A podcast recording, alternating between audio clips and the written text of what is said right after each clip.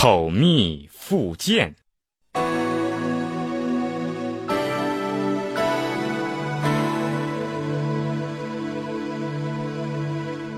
李林甫是唐朝的一个有名的奸臣，他是皇帝的亲戚，又是当朝的宰相。虽然没什么本事，权力却大得不得了。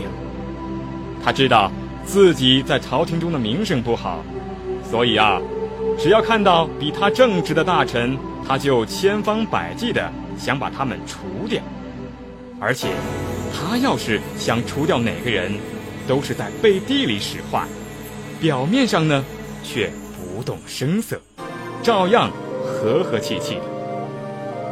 朝中有一个大臣名叫颜廷之，性格非常耿直，所以李林甫一直把他看作是眼中钉，想尽办法要把他赶出京城。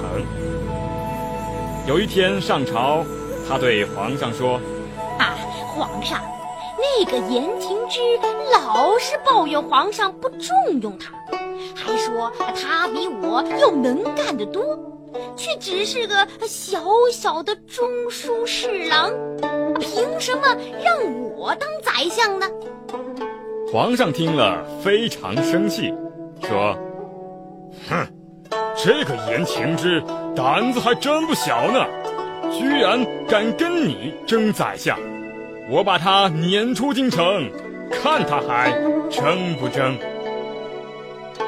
于是颜廷之就被赶了出去。李林甫心里呀、啊、得意极了。可是没多久，皇上又想起了颜廷之，就问李林甫说：哎，那个颜廷之还在吗？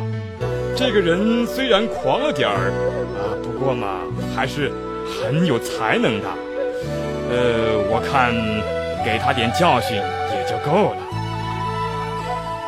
李林甫一听，心里咯噔了一下，可表面上还装作什么事儿都没有，说：啊，陛下既然想念他，那我就去打听一下。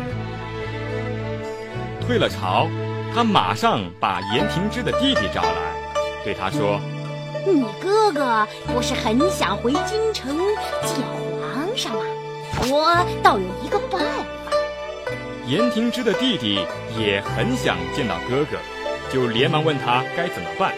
李林甫说：只要叫你哥哥上一道奏章，就说他得了病，请求回京城来看病，到时皇上一心软，肯定会让他回来的。听了这话，颜廷之的弟弟马上写信给哥哥。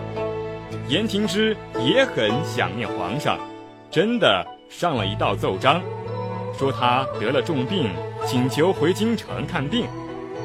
这时李林甫就拿着奏章去见皇上，装作很惋惜地说：哎呀，真是太可惜了，颜廷之得了重病，不能再做事儿了。于是皇帝叹了口气，也就算了。